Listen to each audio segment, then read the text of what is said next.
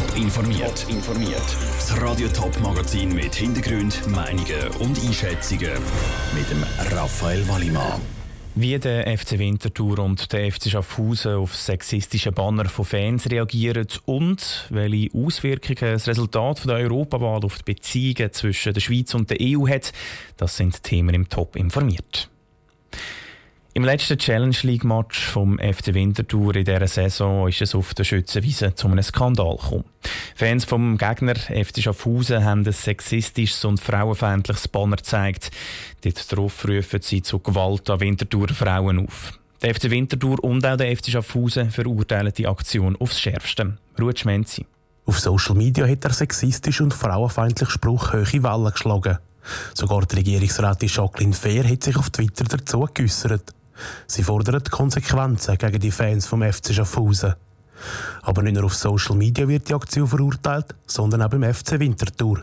Der Geschäftsführer Andreas Mösli sagt dazu. In den 17 Jahren, wo ich jetzt hier beim FC Winterthur bin, noch nie vorgekommen, dass Fans, äh, sei es jetzt von unserer Seite oder vom Gegner, irgend auch nur ein ähnliches Plakat oder transparent aufgehängt hätten, das ist äh, wirklich unterste Schublade. Darum prüfe der FC Winterthur rechtliche Schritte gegen die Fans.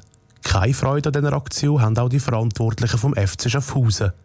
Darum müssen sich die Fans jetzt bei ihnen verantworten, sagt der Mediensprecher Christian Stamm. Wir werden morgen mit unseren Fans Kontakt haben, also respektive wir haben sie zu Gesprächen eingeladen, sie haben uns zugesagt äh, und äh, dann wird man sehen, wie das soll weitergehen äh, Was für Massnahmen man dann daraus ableitet, da ist noch zu früh zu sagen, weil wir müssen das erste Gespräch haben. Aber nicht nur der FC Schaffhausen redet mit seinen Fans, auch der FC Winterthur will das mit seinen Fans machen.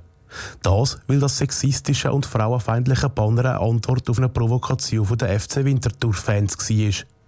Sie haben beim letzten Auswärtsmatch ein Banner mit einem Spruch «Unsere Frauenmannschaft hat mehr Fans als der FC Schaffhausen» aufgehängt.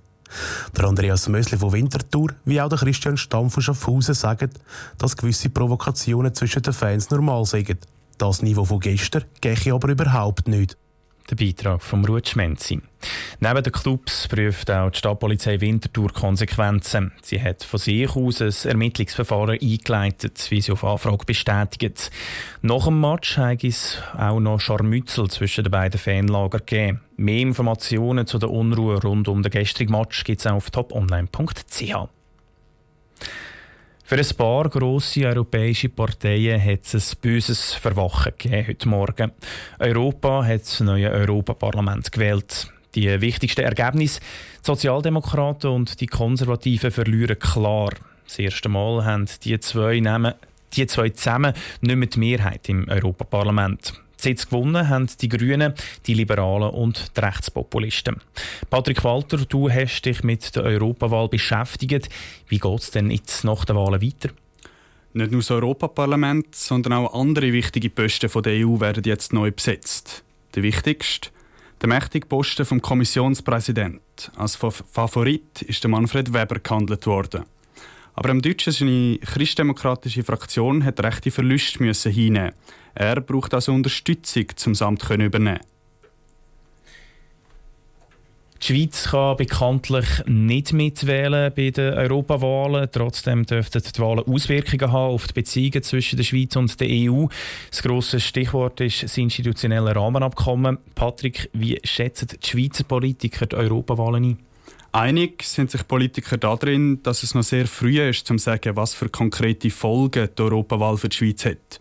Trotzdem glaubt Roland Büchel, SVP-Nationalrat vom Kanton St. Gallen, dass diese Wahl der Schweiz weiterhelfen könnte. Die Verhandlungen hängen natürlich stark ab, wer schlussendlich dann wird äh, an der Spitze sein. Jetzt haben wir erst das Parlament gewählt. Man sieht dann nachher, wie, wie die, sich die Exekutive wird organisieren.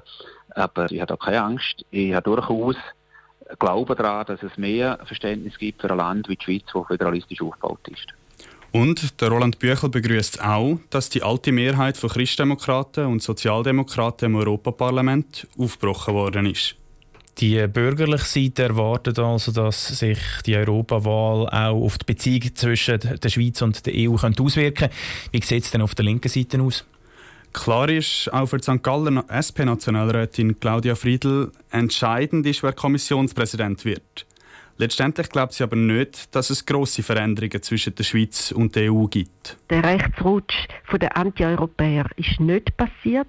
Also ist man äh, bereit, etwas zu tun für die weitere Integration. Und ich glaube, das heißt auch, wir möchten gute Bedingungen zur Schweiz schaffen.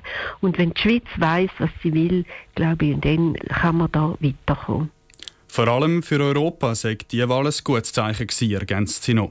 Viele Leute haben sich bei diesen Wahlen nämlich für die europäische Sache ausgesprochen. Danke, Patrick Malter. Morgen Abend kommen dann die Staats- und Regierungschefs der EU-Länder zusammen, um über den neuen Kommissionspräsidenten zu verhandeln. Wer den Posten überkommt, wird aber erst in knapp zwei Monaten bekannt, wenn das Europaparlament den Posten bestätigt. Top informiert, auch als Podcast. Mehr Informationen gibt es auf toponline.ch.